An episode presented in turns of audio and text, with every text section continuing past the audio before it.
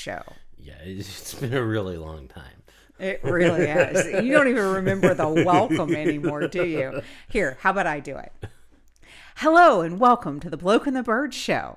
Back at you after three long, four long weeks away. Back at you, huh? Back at you. Is this like one of the 3D things where, the, you know, Oh, no, this is not. This is not a 3D episode Oh, in a podcast that has no video. wow, that COVID did you wrong. 3D audio? Yeah, I'm not yelling at our two listeners. See, first I'm over here, and now I'm over here. Get out of my microphone. You know, I suggested that he start recording a little early so that we could do maybe a cold open and be really cool because it would be a peek behind the curtain. Little did I know he was going to take me seriously.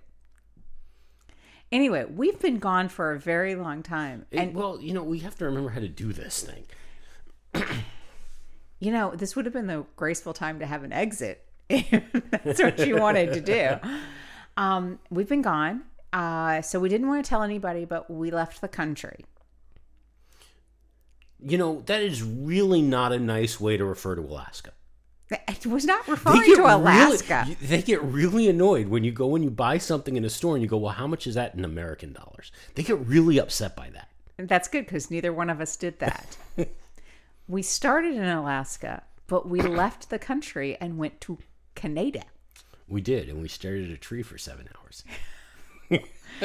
You wanted to take the train. Oh, come on, we enjoyed the train. Staring at the tree. We stared at Well, that was- tree so long it changed colors and lost all its leaves. You know, I was talking today to somebody from Canada who happens to work, actually works in the model train industry, but he works in the railroad industry. And when I said, yeah, you know, about two weeks ago, we took the Canadian from Vancouver to Jasper and we got stuck for nine hours. He goes, yeah, that happens. Apparently, that's a thing. Our bartender told us that the longest she's been held up was a 48 hour delay. A 48 hour delay. You know, it's never a good sign when you're sitting in the dining car, enjoying actually a really good meal. It's a fantastic meal. But when you're sitting in the dining car and you're watching as one of the server staff goes wandering by with this big jug on it that says on the front of it, emergency water supply. Yes. and the scary part is we watched that emergency water supply go by twice. Yeah. Yeah. Nine hours. After being on the train for 19 Yeah. Although, you know, we had our own sleeper. bunk beds. Eh, well, okay.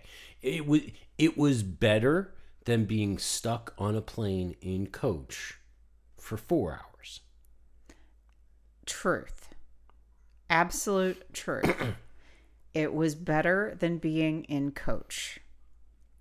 And the fact that if we wanted to get up and go wander, we had that opportunity and we could go wander further than we would have been able to on a plane. Well, that is true. You could wander as long as you only wandered in a straight line. And you could go further. And that was because the dining car was 17 cars away from where we were. Right, I think it was 5, but okay. It felt like forever. It was a 22 car train. And we were slap dab in the middle of it, We which were. meant we were near nothing. nothing. Um and those hallways are so narrow. Yeah, there was that, and I'm pretty sure at least twice we encountered folks who deliberately groped us. Just saying. I know for a fact I was groped. and not by you. I think that same person groped me too. If it's any consolation, he was a little weird. He was a little handsy. yeah, I mean, it's weird when you're, I mean, b- beyond the handsy, gropey guy, it was weird because you'd get to a point, it's like a one way bridge, like a covered bridge Yeah. with one lane. Somebody's got to back up. You got to back up to a, a semi wide spot, and then it is everybody suck in and lean up against the wall so you can shimmy around each other. Um, and then there were those poor people that had to sleep in their coach type seats. So they weren't coach type C because that wasn't coach. It wasn't That coach- was further up. right. It was They were sleepers. So what they had was basically during the day they had what was essentially a sofa. yeah, it was like a love seat. and it converted into a bunk but the only thing that but that's all they had was a bunk on the main passageway and curtains Right. so you know actually you know what it, what it was like What was it like? lower decks Oh, it was exactly like lower decks, but the hallway was like narrower but much narrower. but it was just like lower decks where all the ensigns sleep in the hallway on the cerritos it was the same thing Okay, um to the and there was no mariner and there was no mariner. If anything, you were mariner. okay kick ass take no crap from anybody i'll take that Rebel, i'll take that pushy. yeah. Um, so for the mass majority of our listeners who don't know what we're talking about, if you happen to have a subscription to Paramount Plus and are a Star Trek fan, there is an animated series, and I know everybody sit down and be shocked. I'm recommending an animated series, an animated series called Lower Decks. And I think that their intro um, in the first season was probably the best. That, you know, Star Trek focused on first contact, and this is the ship that does second, second, contact. contact. That's all the administrative Yeah. stuff. Um, but these are these are all the the lower people, the people that make the ship run, not the bridge officers. Um, and it's their stories, and it's funny as all get out, and thoroughly enjoy it. But yes, it is. It was the sleeping arrangements of lower decks. there you go Yes. And you know, we we had a very good dinner in at the top of the Calgary Tower, which is no longer the tallest building in Calgary, which was a little disappointing. That is true. Uh, it was called Sky 360 because it revolved. It was not revolting, it was revolving. It's an important distinction now. Um, apparently, if you try to type revolving into my phone's autocorrect, it comes up as revolting. Wow, you must have gotten some interesting responses from Revolting Restaurant. I, I did have to manually autocorrect the autocorrect because autocorrect is drunk and she needs to go home. Um, I caught it before it went out, which is much better than the number of times I have sent out ducking, which is a completely other useless word I have never, ever actually typed in my life. So, anyway, we've been on vacation for three weeks. Um, and then we came back home, and we could have possibly had an episode last week, except that we slept for three straight days because we were on vacation for three weeks. Well, okay, so to, to summarize what that vacation was and why we slept for three days, we traveled via four air, five airplanes. Oh, I see. I should pull up the, the full number here so that I have the complete. You need the whole stats, Yeah. because we don't have the great big book of everything for our travel. All right. So the full list of modes of transport that we took that had us so exhausted five airplanes, four boats, one cruise ship, six taxis, eight buses, plus one ice bus, which is completely different from a regular bus because this drives on a glacier. So one ice bus, four minibuses, two vans, three trains, a hovercraft, and a revolving restaurant. Which is not a revolting restaurant. No. Yes. Um, we also averaged something close to between the two of us. Well, at the time I checked, we had walked 81 miles. Yeah. And that was deliberate Yes. because we knew that if we sat on our butt the whole time, we'd gain a lot of weight, which we may have done anyway. But, you know, hey, I kept it under five. I'm just, I'm very proud of that. Um, it was an excellent trip. It was absolutely excellent. Um, for those that need to know the behind the curtain stuff, it was our 20th anniversary trip, three years late, um, thanks COVID. Um, but it was exactly what we needed. It was a, a, a good break, but we did a pre cruise tour through Alaska, um, did a cruise, and then we did a post tour through the Canadian Rockies um, which is some of the most beautiful country I have ever seen in my life.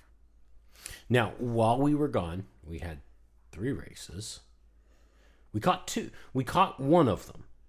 So we managed to watch qualifying and the Dutch Grand Prix live. Live. We happened to have lucked into that one, and we were able to watch only qualifying for Monza. F- yeah. No, for Spa. No. No, we saw Spa before we left. Yeah, I was going to say Spa was Yeah, before was we left. Qualifying for Monza, we couldn't watch the race because, oddly enough, even though the cruise ship doesn't have a license for F1, but they can show ESPN, they showed the qualifying and they blacked out the race. Something like that. I, I, I yeah, I can't figure out what. so we didn't get to see Monza.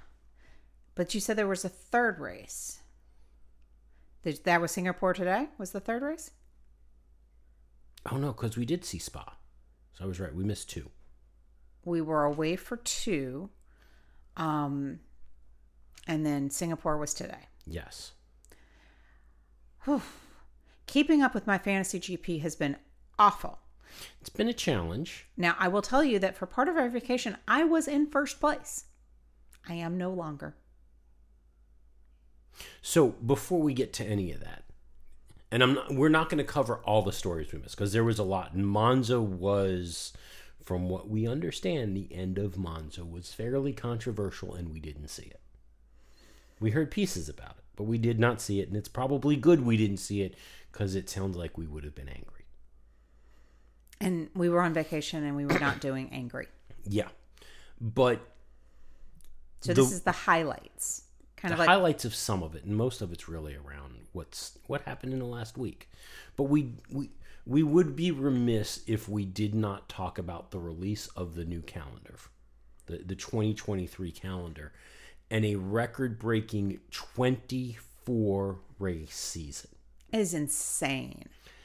And I'm hearing rumors that they're trying to figure out how to do 25. When are the teams going to turn around and go, this is not feasible? It, it does make me wonder. And, you know, I was thinking about this when you shockingly told me that they went to a 24 race schedule. One, I have to tell you, I'm getting exhausted and I don't think that, I didn't think that was possible. Yeah. Um, but two, and this is the really key piece of this, they, Formula One, and the drivers have been pushing for a more sustainable Formula One because keep in mind, they're burning fossil fuels like nobody's business. They've got quite the carbon footprint.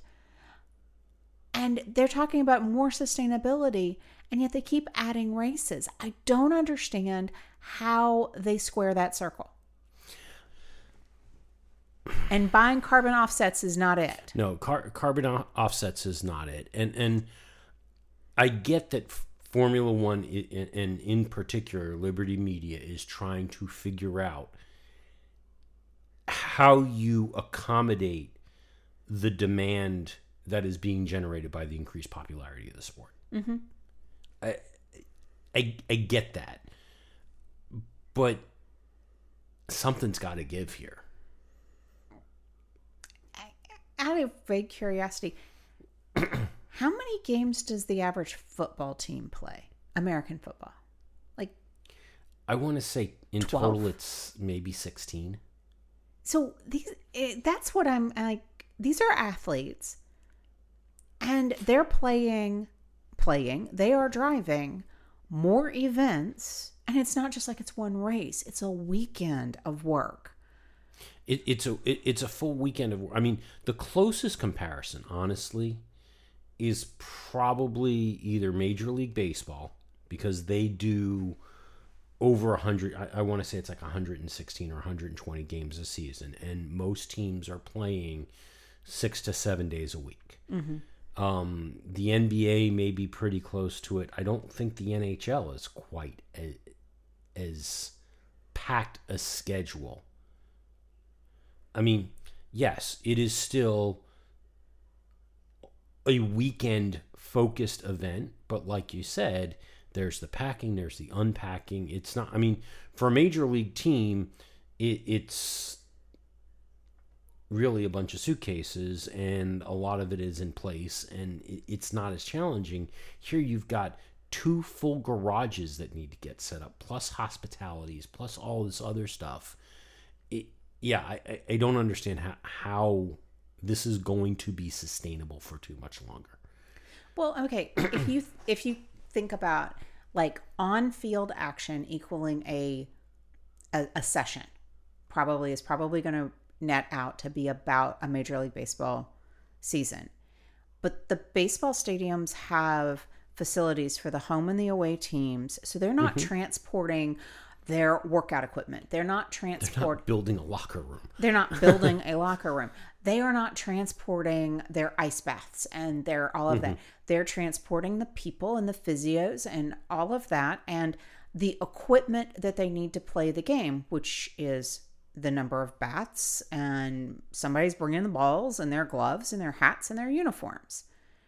And then you compare that to Formula One, where they're bringing in highly technical equipment, building from the ground up, and not just the garages and the pit, you know, f- f- populating. Even if the pit is a permanent structure, they still have to put all of their tools, all of the equipment in and out. They have to label the thing. They've got to hang all of their signage. So, eh, honestly, what we need at this point, truly, is for the FIA to step in. Yeah. And for the FIA to truly be the international regulating and promoting body of motorsport. And for them to step in and look at what's happening in Formula One and go, whoa, you know, look, this th- this isn't sustainable. This isn't right. This isn't going to work. But clearly, we have a strong international demand for autosport, and maybe it's looking at how you can raise the profile of some of these other series, whether that's WEC, you know, some combination of WEC and Le Mans and MotoGP and Formula E and potentially even IndyCar to turn around and fill the gap so that in the off season of Formula 1 all of those fans have other autosport avenues to follow and get excited about. Yeah.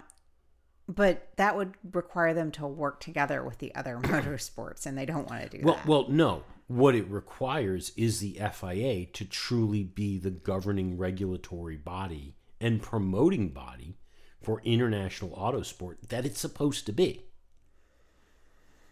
That's that's what it would require. It wouldn't require necessarily the other motorsports to cooperate with each other. It would require the FIA to step in and play regulator and actually figure out how do we raise the profile of these sports so that the global fans who love Formula 1 don't view these other mo- series as lesser than mm-hmm.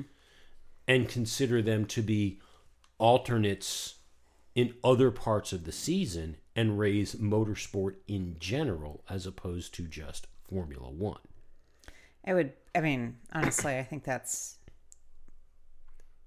eh, that would That's be no- logical. That's logical. Therefore, it will never happen. And what it will actually happen is the teams go, we cannot support this. Mm-hmm. And the only way the teams are going to get to the point of being able to support it is they're going to wind up with separate teams. And you're going to wind up with, oh, Spa has this group of mechanics and this group mm-hmm. of, of, you know pit crew and when you've got somebody that's on a championship run and you know they don't change their underwear because it's all superstition and everything like that well now we're going to kill a pit crew because we can't have a different pit crew Yeah.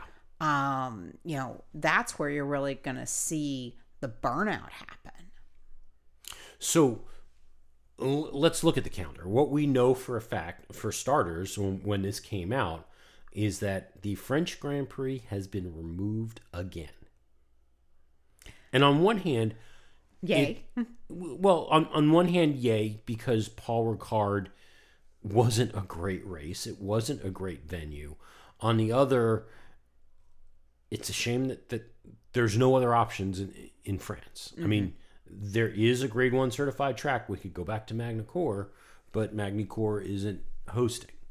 But what we have for the calendar, so we start off, still starting in March, so at least there's that.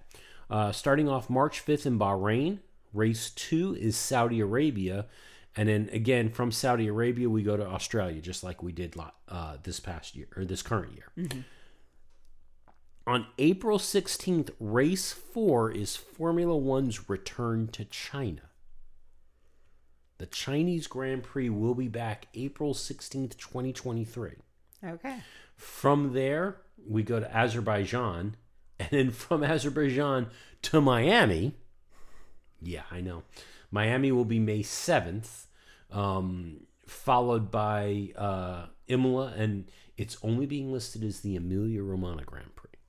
Maybe because we don't have all the sponsor stuff in there. Right now, it's technically Imola is the Emilia Romagna Grand Prix because that's the region that it's in. From Imola, we go to Monte Carlo. Okay And, and this is where things have shifted because it traditionally it's been Barcelona and then Monaco. But actually, for 23, we go to Monte Carlo, then we go to Barcelona. but it's still labor day uh, it's still memorial day weekend correct Uh, the Monaco Grand Prix is Memorial Day weekend or May 28th for those of you not in the US. Um, with the Spanish Grand Prix moving to June 4th, followed on June 18th by the Canadian Grand Prix. From there, we go to Austria, then to Silverstone on July 9th. July 23rd is the Hungarian Grand Prix, but that is not the start of the summer break. The following weekend, July 30th, we go to Spa. Spa is the last event before the summer break. Spa's not the first event after the summer break And Spa's only on a one year deal. oh that's true they are Yeah. so Spa is July 30th, and then the series returns on August 27th in Zandvoort. And from Zandvoort to Monza, to Singapore, Japan, then Qatar returns on October 8th. Um, that's listed as Losail. Now, I think Losail has been rebuilt. they were building the new facility Yeah. Because the first track that was in Qatar that they raced at was not the one that they are going to after the World Cup. and then from Qatar to the U.S. Grand Prix in Austin, Mexico, uh, Sao Paulo. Then the series goes to Las Vegas for the Saturday night race. And then from there to Abu Dhabi for the season finale on November 26th. So not going into December, but it is a packed calendar. It's a packed calendar, and I didn't realize that Vegas was going to be the penultimate race. Yeah. That's interesting.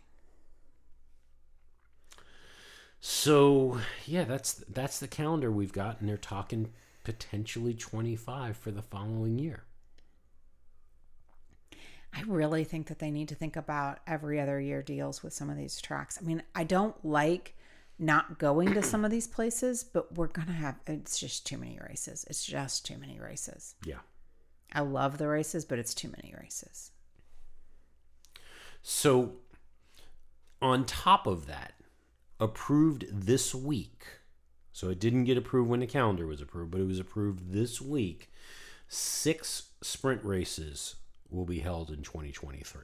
They have not figured out what the venues will be for those uh, sprints as of yet, but they have approved six sprint races. I know I'm not excited about it either, but there you go. I, I, I don't know why we keep trying this, but yeah, didn't it rate really low on the fan survey? But you remember, we want to give the fans what they want. Yeah.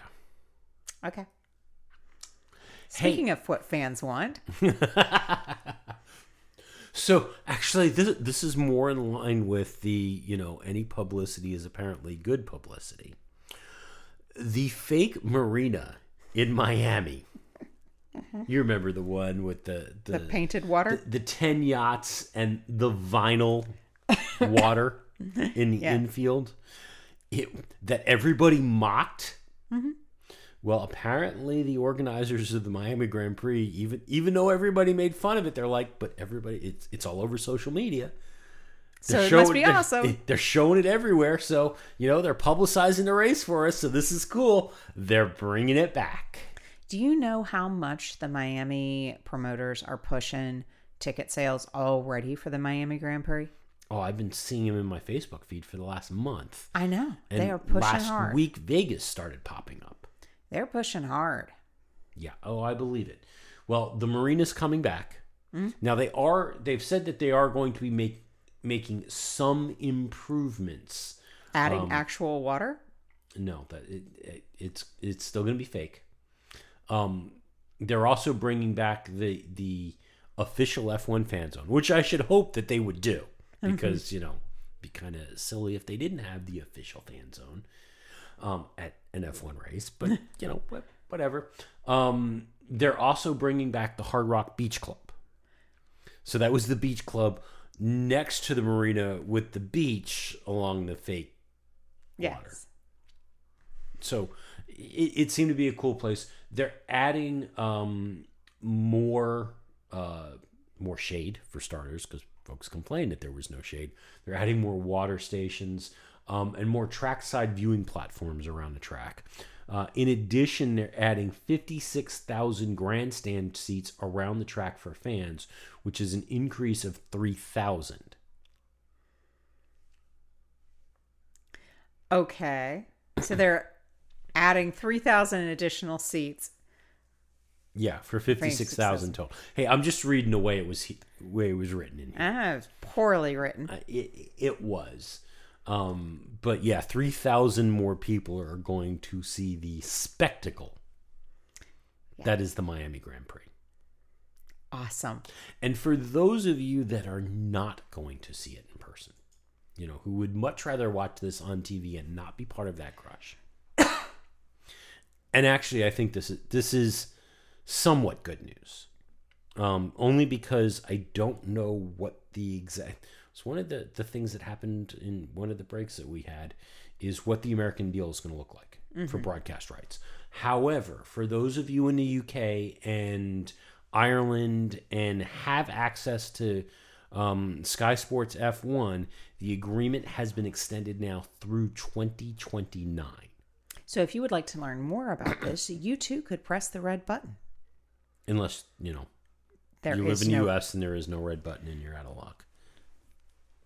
I did find that there is a way we can get the red button on our special Apple TV.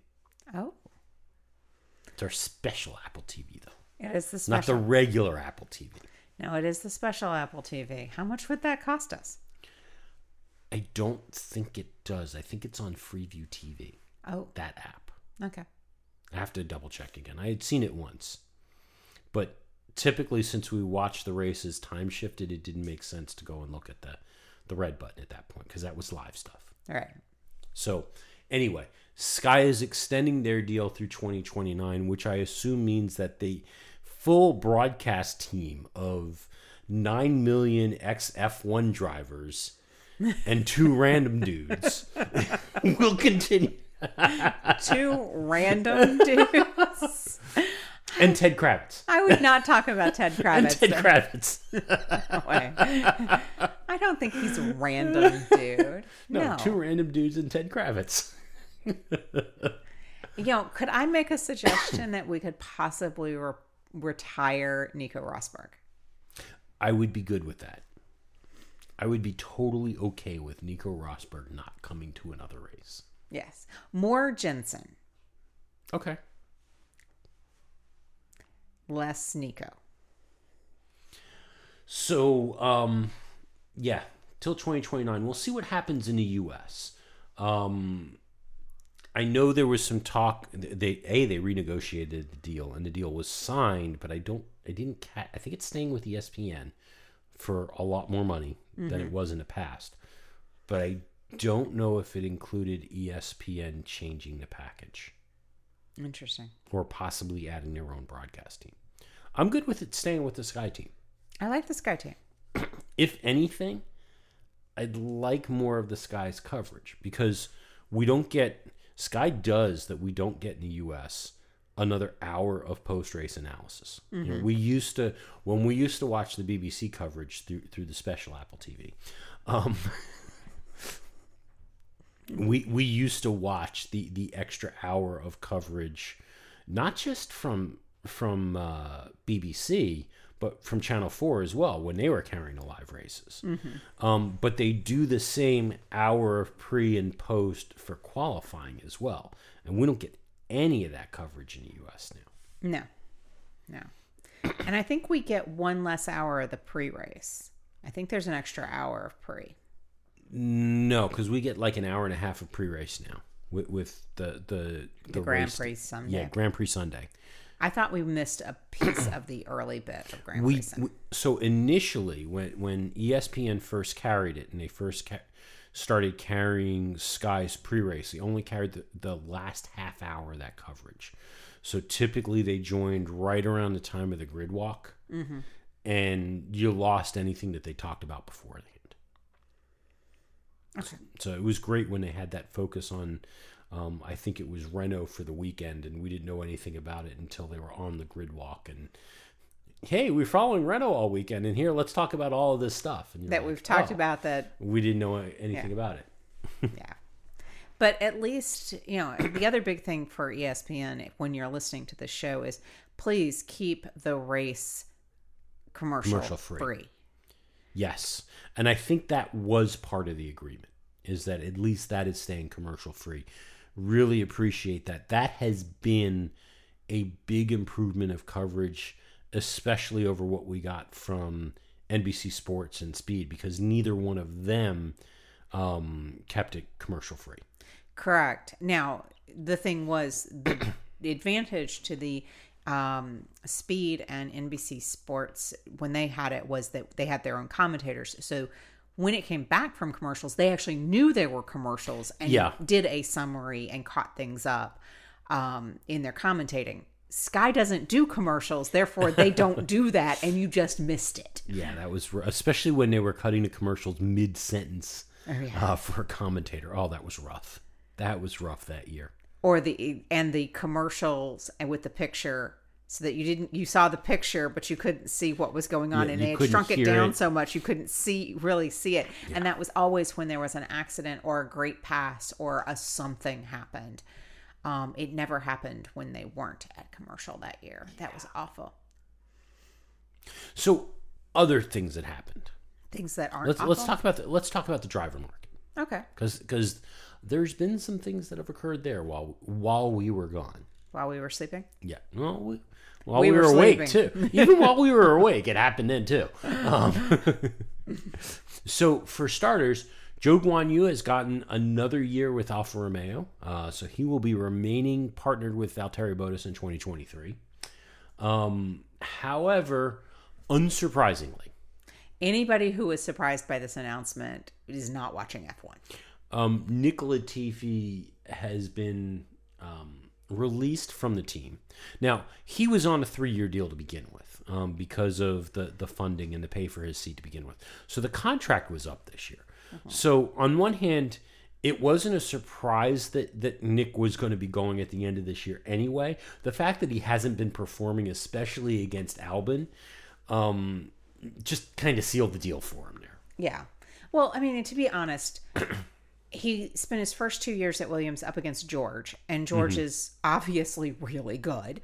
Um, and so I could see them going, okay, well, one more year, let's see what you're doing. But we know where Albon falls in the the pecking order, and you're still not doing good against Albans. It's time. Well, you know, if you look at 2021 performance and, and you look at um, where he performed against George and compared to George, remember, Nick got points first that season. He did. Now, yes, for two years straight, George outqualified him every single weekend.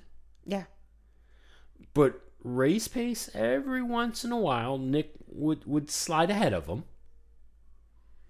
But yeah, this year it, it it's been no contest. I mean, Al, Albon's left him in the dust. Yeah. It, it's it's been so yeah, not a surprise that uh, Nick Latifi is out of a seat and quite likely out of F one. That seems reasonable. Yeah. Um, then there's been a lot of question about Pierre Gasly. So technically, and, and we mentioned this a couple of months ago, Pierre has a seat for 2023. He's supposed to be remaining with AlphaTauri. They, they've confirmed the contract. But now that there's been the games over at Alpine and Sebastian Vettel announcing his retirement, which caused folks to move around and Alpine lost out on their their contract bid for Oscar Piastri. They're sniffing around Pierre. And it sounds like he may be a leading candidate to go over to Alpine. That would probably make them very happy. Well, I give them a pair of French drivers, but there is that question of how well um, Pierre and Esteban are going to get get along with each other. I mean, we have seen, and we saw it when when Pierre w- was over at Red Bull, that when he feels like he needs to prove himself and he needs to show that he is a leader on that team, he can be a little abrasive. Mm-hmm. And Esteban doesn't always get along with who he's paired with. He didn't get along with Sergio Perez at all. He's apparently had run ins with Pierre in the past.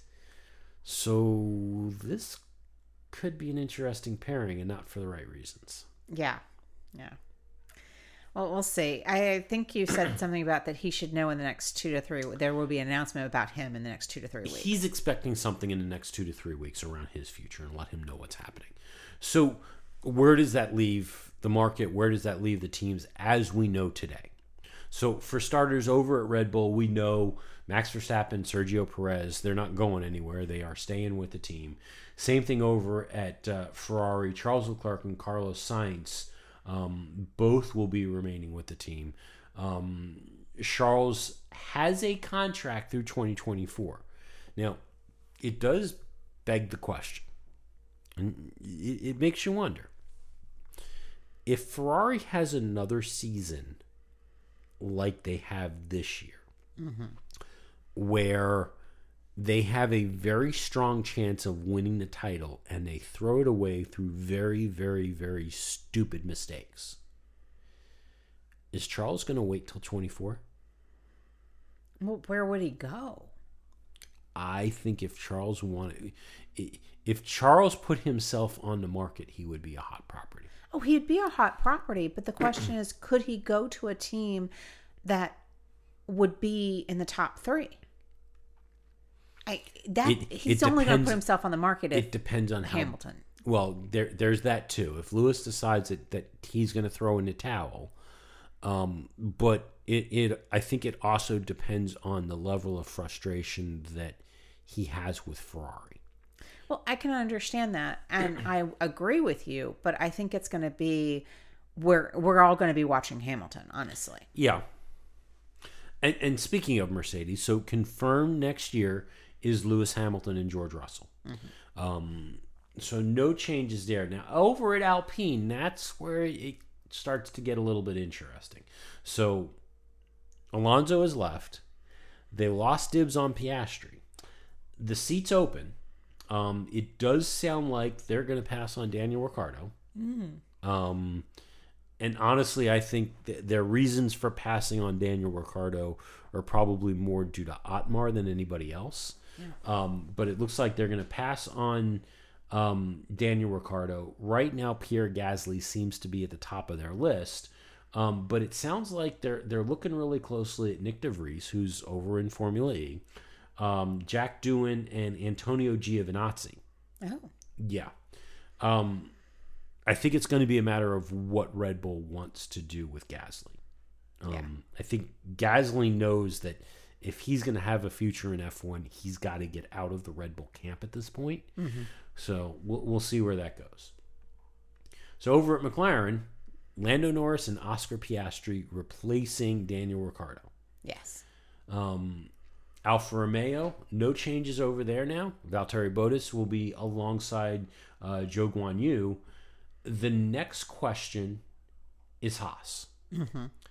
And, you know, we wouldn't have thought this in, oh, February of last the beginning of February last year that the one driver that would be confirmed to be going into 2023 was Kevin Magnussen. I know.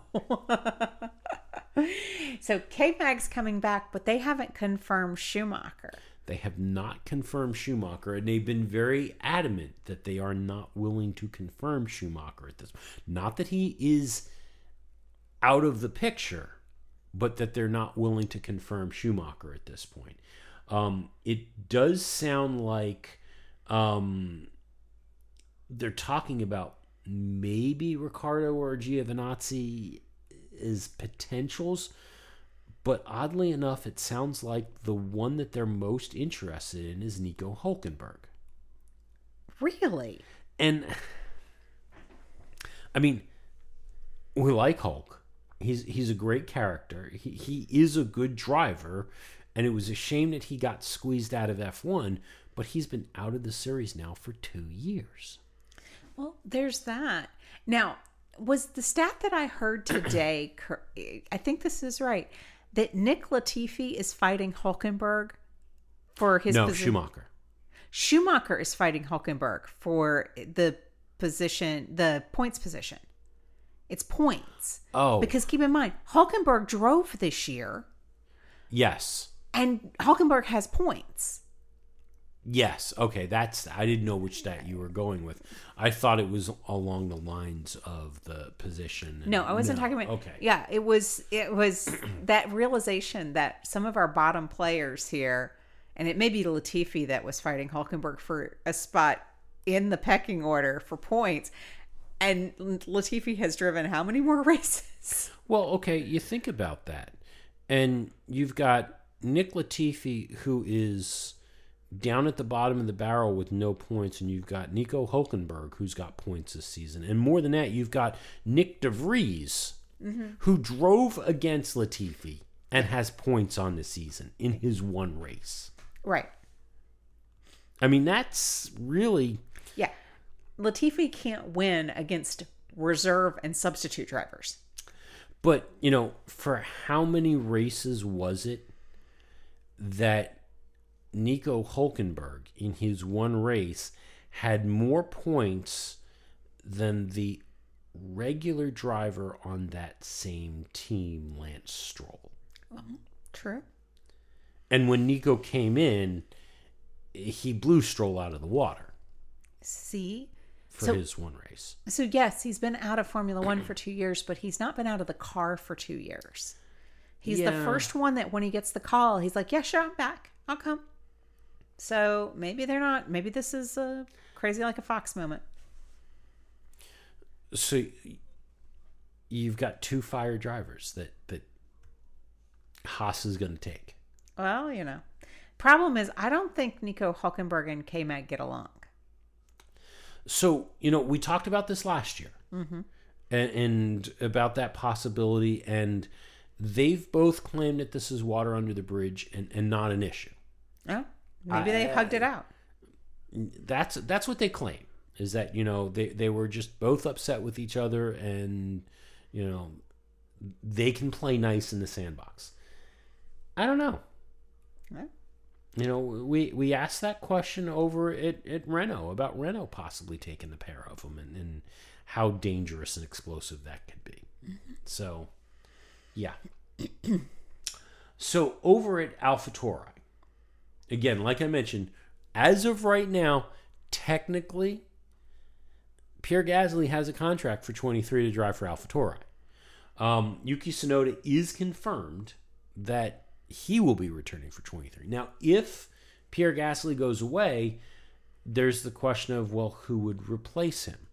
So while we were gone, Red Bull tried and failed to get a waiver for super license points for Colton Herta so Right. that he would get eligibility to drive.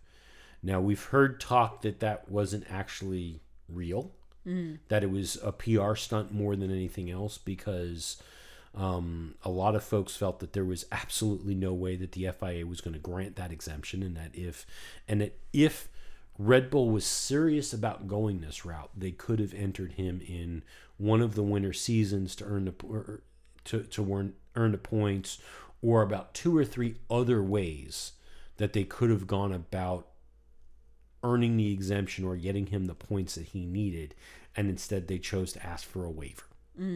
Um, and there were a lot of folks who were like, if the FIA grants this waiver, it, it, it means that the, the super license system's a joke and needs to get tossed out the window.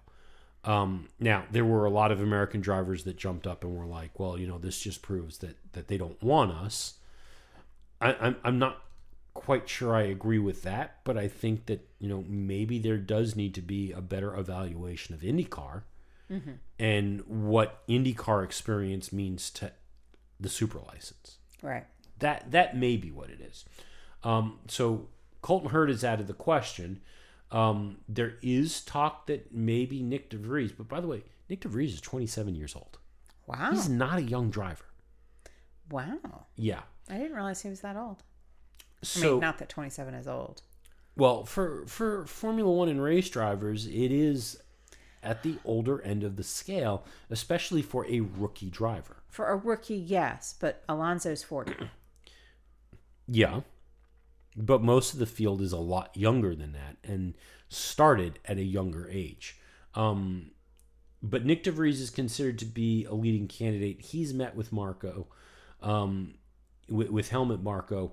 It's believed that Liam Lawson, who is really the only one left in their system right now, he, that he's not ready. He wouldn't get that promotion. Um, so over to Aston Martin, Fernando Alonso, and of course, there, there's Lance.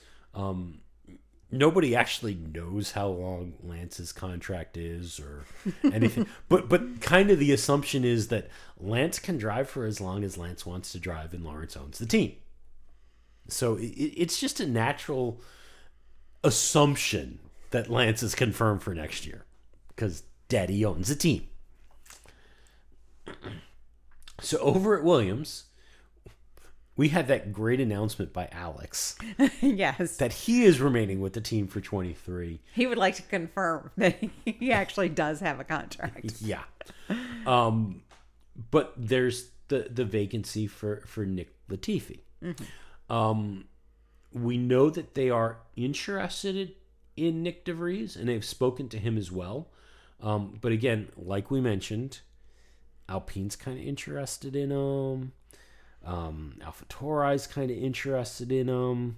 So he he could go either way.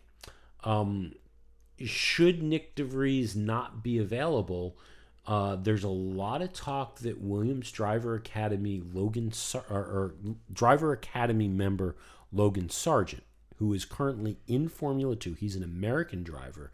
He is the next likely potential option for them. Oh, okay.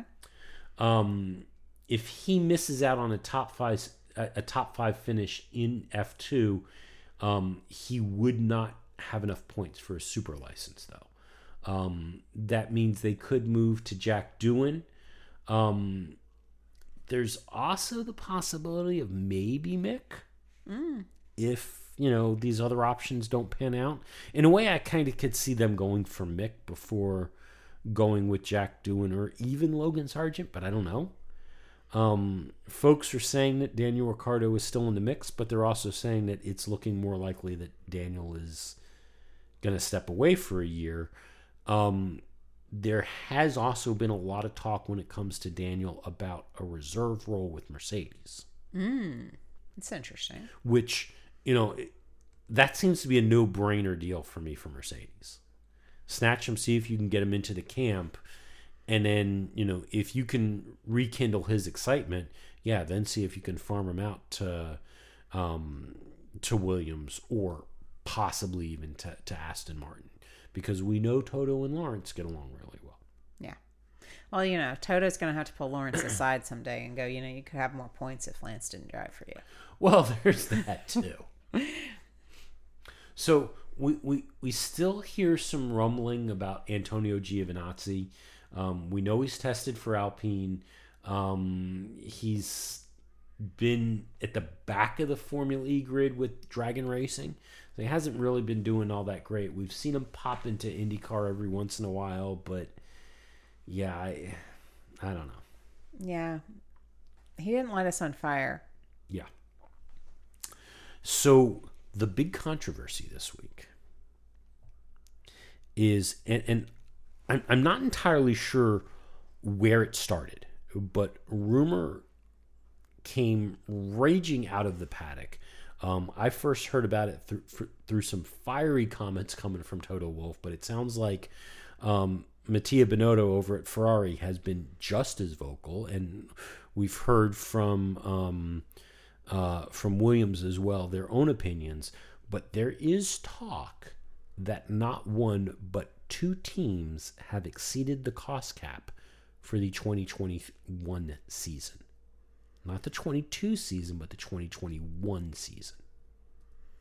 So, what does that mean? I mean, okay, I get you spent more than you were supposed to spend. I know what that Yeah. means. But what does it mean for the team if they exceeded the cost cap?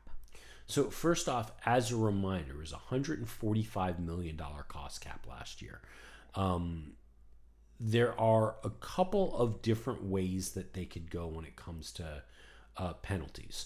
Um, one could be um, a loss of points, an unspecified number of points from the season, but could be as far as a complete exclusion from the championship that season, which means that everything that they did from that season would be wiped from the books.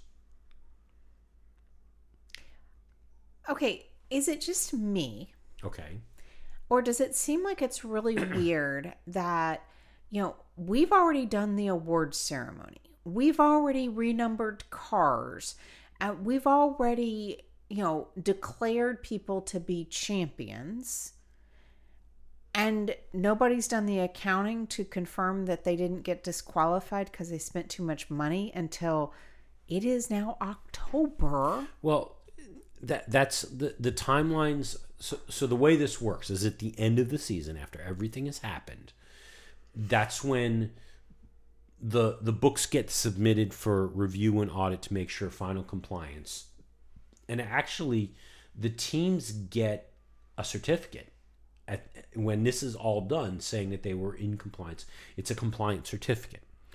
If you fail to get that compliance certificate, you are in breach of the regulations. But it takes this long for that assessment to be completed to issue that compliance certificate. You So would that's think normal. You would think that if I have to file my income taxes every year and I have a specific date and they can like go back and look at that pretty darn quickly, we could do this a little faster, don't you think? They don't have the IRS behind them. And you're talking $145 million to review and all of those pieces. So there, there's two different tiers uh, that, that the, the way the rules are set out that, that you could have a breach. A minor breach, which is less than a 5% overspend. Okay. Okay. Um, penalties can include a public reprimand. Don't, do, it again. a deduction of constructors or drivers championship points, exclusion from events, limitations on aero testing, or a fine. That's 5%. If you have a material overspend, it's deemed as a more than 5% over the limit, there are stricter sanctions as options, including deduction of driver or constructors championship points, suspension from events, limits on aero testing, and exclusion from the championship or a future reduction in the cost cap. So, what the rumor has said is that there are two teams that exceeded the cost cap, the $145 million cost cap for 2021.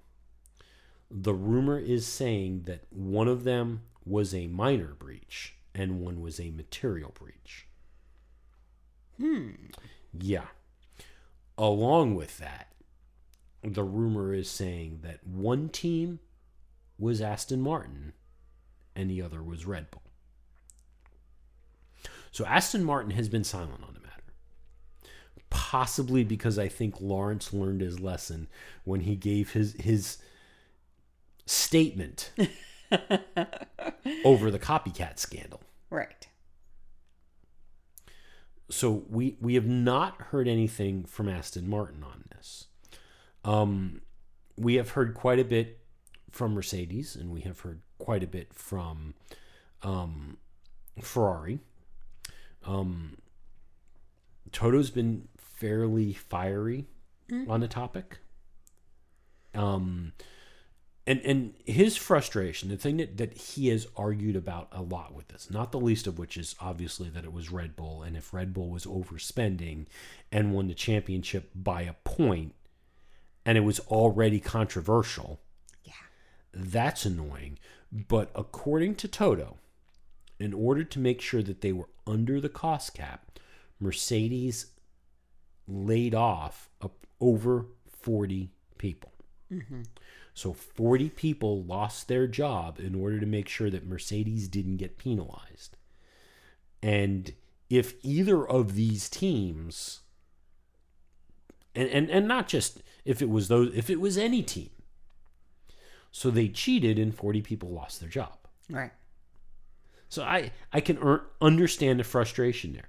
Um, Ferrari has come out and said that they think that the maximum penalty should be handed out to anybody who broke the cost cap. Which, if Mattia's throwing that down, Generally, probably means it's not Mattia. I was going to say he's fairly confident that Ferrari's going to get their certificate. Yeah. Or he already got the certificate. Yeah. No, I don't think that that the certificates. So we've heard from the FIA, and all that they've said is that they're going to make a statement around who gets the certificates on Wednesday of this coming week. So I don't know if Ferrari's gotten it, but I think they're fairly confident in the record keeping and the numbers that they submitted that they don't think that there's a risk that it's going to be them. I had a curiosity question. Okay. What what penalty has Christian Horner come out and said that should be sent down? Well, he he refuses to comment on the possibility that any other team has broken the cost cap. What he has said though is that despite the allegations and despite the rumors, he is confident in the numbers that they submitted and that the numbers that they submitted put the team below the cost cap. Oh.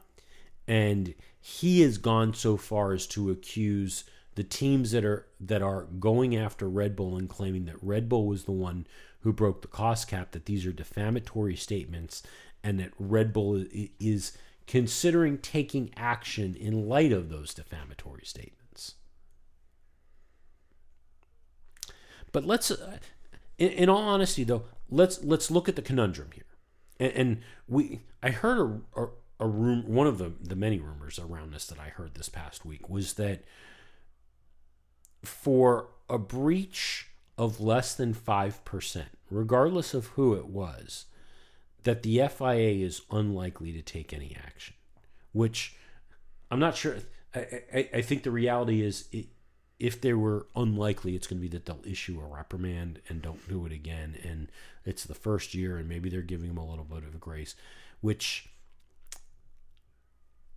um, I, I kind of get, but I'm also like, you, you set this cost cap.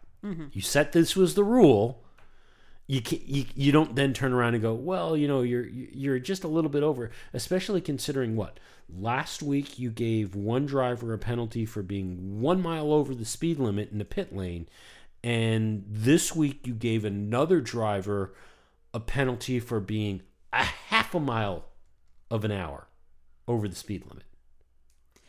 But keep in mind, they draw little white lines all the way around the track and tell the drivers whether or not they're going to enforce track limits. So they're negotiable about limits. Well, it, it's it's not even so much that, and I, and, I get, you know, it, it's Formula One and it's game that Formula One plays, and this has always been the the motivation and the driving and, and the way they they they behaved, the teams behaved, but Normally, as you know, in Formula One, all loopholes are used, even to cheat if necessary, as long as you don't get caught. and and and I get that, but again, l- l- let's look at the precedents here. If any team, any team, I mean, uh, let's say it was Haas, and and uh, if my phone starts ringing from Gene, it's an example. I'm not I'm not throwing an allegation here, but but if it was Haas that broke the cap last year by five percent, and the FIA said, "All right, yeah, just don't do it again. You know, we, we- set the cost cap and, and, and eh, do better." What do you think the odds are that the following year? Four other teams are going to go, well, you know, as long as we keep it around 3%, they're probably going to leave us alone. So let's do it. I know. That's exactly what that's that's that's my concept of the white line around the track. Mm-hmm. Oh, well don't gain a material advantage. Well, the reason they're pushing on that white line is cuz they believe they're going to get an advantage, so they're going to go right up to it. And as long as you're not always looking at that line, they're going to Yep. go over every single time. I, yeah, I, I agree with you. What they're going to wind up doing is, yes, I agree with you. A, a minor offense, they're going to wind up with a reprimand. And they're going to use the phrase something like, next year we will be deducting approximately X number of points. And should we have done it this year for that level of a, of a breach, it would not have changed the standings. That's the way they will say it so that they're not they're not giving any penalty to the minor breach, but they're making the threat. But the problem that they're going to run into is that if, in fact, this was Red Bull, mm-hmm. even if it was a minor breach, if this was Red Bull and they hand them a reprimand on top of the rules that everyone has acknowledged were ignored at the last race of the season, Yeah, they're the getting un- last thing they need is yet more controversy swirling around the championship that had nothing to do with the actual racing and actual competition. Mm-hmm. And now you're going to go, well, yeah, we know you overspent, even though you weren't supposed to. And, you know, you, you, you take the championship away from Max because you dock them a point or two points. How does that work? How, I mean, Well, that's the thing. that's, I mean, That's the thing. Let's let's let's take it to an extreme. Let's pretend that it's Red Bull that was the material breach. Okay, now you, you probably got to do something. Mm-hmm. And you do what? You say, okay, we're not going to stand for this. With all the other controversy that happened last year, we're going to clean this up in one fell swoop. You are disqualified for the championship last year. You have a material breach on your cost cap. You already declared him champion. Mm-hmm. He's put one on his car. He's put, you engrave the trophy. you engra- What are you gonna? You're gonna pretend that none of that happened because you've now retroactively. You, what are you gonna do? Have another ceremony and go, "Hi, Lewis, we're really sorry." Like they're up against. That's what I mean by it's taken ten months after the season closed for them to get to the point because they didn't expect anybody to have a breach. It's really why it's taken 10 months. They didn't expect anybody to push the limit. Uh, I I don't know about that bec- because of the way the accounting works and, and the process. I, I don't think that, the, well, maybe when they set the rules, they didn't ex- expect there to be a breach. This isn't a matter of they're just dragging their feet because, oh crap, what do we do? I, I, I don't think, because the way this works the, is that when those certificates are issued or not issued, when that date happens that those certificates are supposed to go out, if, if a team is found to have broken the breach and they don't issue the certificate, then there's a hearing. Mm-hmm. There has to be a hearing. And it's at the hearing that when the penalty is when the penalty is determined. So on Wednesday, if we find out that it, it in fact Red Bull and Aston Martin don't get these certificates, that's it from the FIA's perspective. They've done what they need because now it's referred to this hearing, and it's the hearing that, that goes and makes that decision. So it's not like they're dragging their feet because no, the next process is that's where they figure out where the penalty is. And what I think is, and, and it's going to feel wholly unsatisfactory, no matter who it is. But because it was, I mean, even if it was Mercedes and Mercedes wa- was the, the team that was accused, what they're going to end up doing, my bet, material or not, is it's going to be the reprimand, it's going to be a fine, it might be restrictions in the aero testing, and that's it. And you're right, it will be wholly unsatisfying. And it doesn't matter what team we're talking about. If that's what they do, even if we didn't have a championship, it wouldn't feel satisfying. No. No. Because the reality is, it won't feel satisfying unless the team truly suffers Mm-hmm. something like a loss of points, a reorganization of the undoing whatever is the perceived extra advantage that they bought themselves. and the true impact around exclusion and loss of points and suspensions and stuff of that really for the fans to feel like it mattered and had an impact and did anything that stuff needs to happen oh november Right. of that season Right. and the problem is november of that season because the season is still going on the teams are still spending. They still have their books open. You can't go and, and make that assessment in the middle of the season. Correct. I mean, the best you could do, the best you could do is have like a quarterly update Yeah.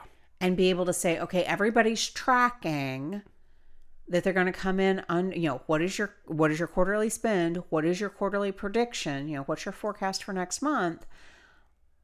But that's the best you got. That doesn't mean that there's not a massive payment that happens in fourth quarter. But yeah, Now- it's going to be unsatisfactory. Now, my suspicion, and and again, this this is fully no evidence. That this is just assumptions and suspicions here.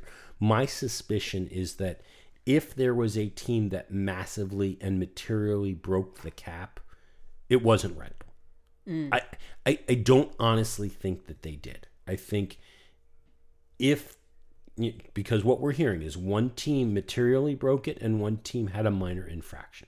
My suspicion is that it's Red Bull that if Red Bull broke the cap, they're the minors thing.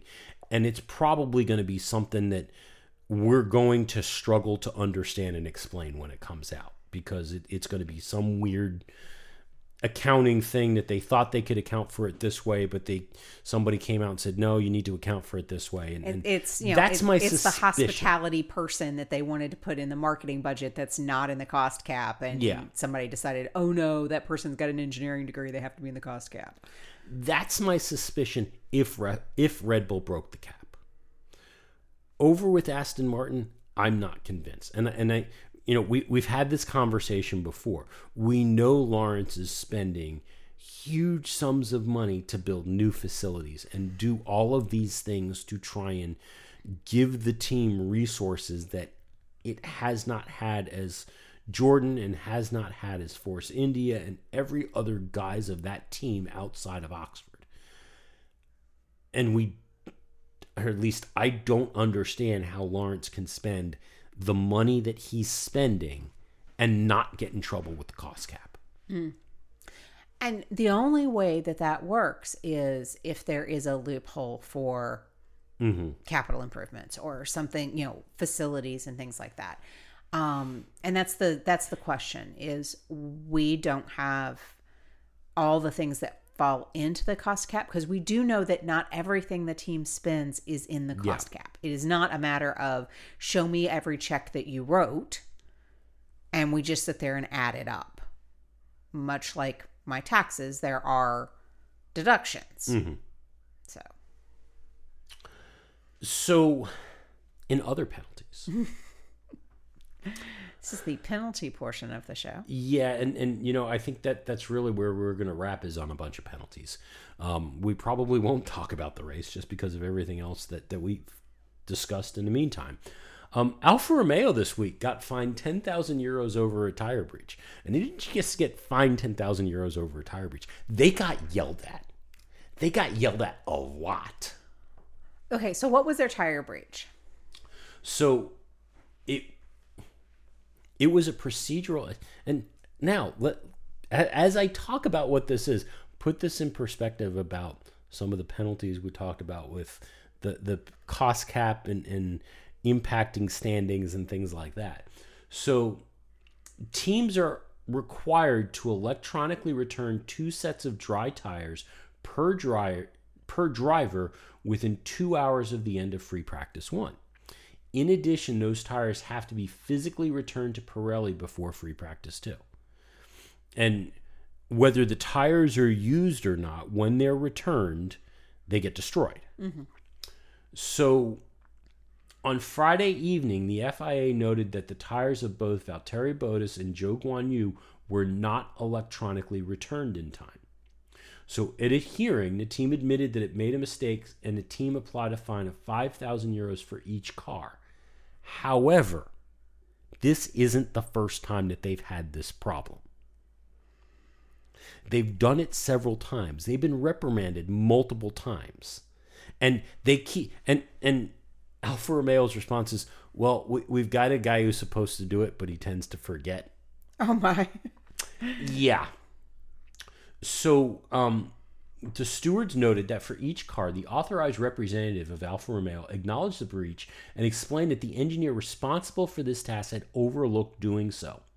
The technical de- delegate had confirmed with the appointed tire supplier that while the electronic return had not occurred, the tires had been physically returned to the appointed tire supplier before the start of free of practice 2.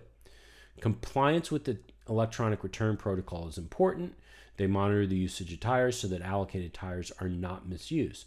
According to the technical delegate, he has had to remind this team a number of times this season to submit electronic returns which have been overlooked.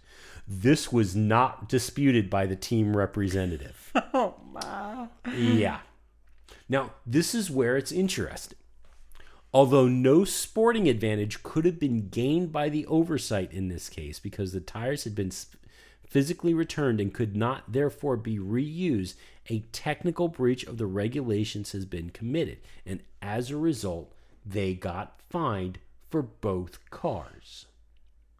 Okay. So think about that with the cost cap. We had a penalty that, regardless of the breach of violations, would not have given them an advantage, and we still penalized the team. Yes. Now let's see what happens with this, with the cost cap. Speaking of penalties, with no sporting advantage with them. So, Lewis and his jewelry.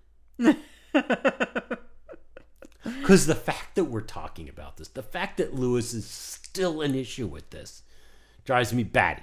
Mm-hmm. So, Lewis was spotted on Friday wandering around the track between practice sessions, possibly getting out of the car with the stupid nose ring that he's supposed to have had removed. So he got summoned to the stewards over it. But it gets worse than that. The team got summoned to the stewards because the the FIA has, for certain aspects, allowed the teams to do self scrutineering. Driver jewelry is one of them. and they specifically put in their self scrutineering form that Lewis wasn't wearing the nose ring. But everybody could clearly see on TV he was wearing the stupid nose ring. Hmm. Now, Lewis's explanation, and apparently he had a doctor's note, that there is something that was being done so that it could be easily removed and put back in and however the piercing got infected. And the appropriate treatment was to keep the thing in until the infection cleared or And that is- whatever. a- And as a person who has holes in her ears, not in my nose, but in my ears, that is the appropriate course of action should an infection occur is to keep the stud in place to keep the hole open while the infection is healing. So the doctor's note was brought to Ian Roberts uh, during this hearing. He said, "Yeah, it, it it's cool. This this is legit. He, he seems to be a real doctor and he stayed at a Holiday Inn Express last night. did didn't get his degree from some online place on on the internets, but seems to be a real doctor. So accepted the doctor's note, and they did not penalize Lewis for it. However, Mercedes got fined twenty five thousand 5,000 euros. Yeah, twenty five thousand euros for an inaccurate self scrutineering form for putting on the form that Lewis wasn't wearing the nose ring that he was wearing. Yeah. I, I wonder if that that has an impact on their cost cap. That's my that was going to be my question. Like I've When the started team thinking gets fined, I started thinking about, you know, you said think about this these penalties in light of the cost cap breach. And the first thing I thought of was it's going to be wholly unsatisfactory and they're going to get a fine and they're going to get reprimanded. And then my first thought is is that fine part of the cost cap? How do they account for that? yeah. Be interesting to find out. Now we know crash damage is part of it, which is part of the reason why Mick is in trouble with Haas, and they may not keep him because he cost him too much money at the start of the season. Yeah. Which I can only imagine how much trouble Nikita would have been in. Seriously. So we've we've run along. I, I had fully planned on during this show talking about um, the race and the rain that we had and wet tires. Yes. full wet tires because really I, I question why at this point Formula One bothers with them if they're not going to run them and you know but we're not going to get into that discussion I'm, I'm actually going to call it because of how long the show ran maybe next week we'll, we'll talk about this if we remember because I do think it's worth talking about the you know obviously safety is important but if if you're not going to run the tires why do you build them why are they part of your rules Because they're building a more sustainable future. yeah so instead of doing that we will wrap because we ran long and we'll see what happens next week We may or may not have a show. we're going to try and have a show You know, I looked at the calendar. October's looking good. Yeah, we'll see what happens and on that note we'll call it a show We are so glad you came. Bye bye. Bye bye. Bye bye. Bye bye now. Bye. Bye bye. Remember, please discard all candy wrappers and popcorn containers in the nearest trash receptacle. Thank you. Okay, bye bye now. Bye bye. Bye. okay. Are they all gone? Uh, is, is, there, is everybody gone? huh? Good. Oh my gosh, my cheeks are killing me. I can't keep smiling like this anymore. I am exhausted. I think I need a break. a little break? Okay.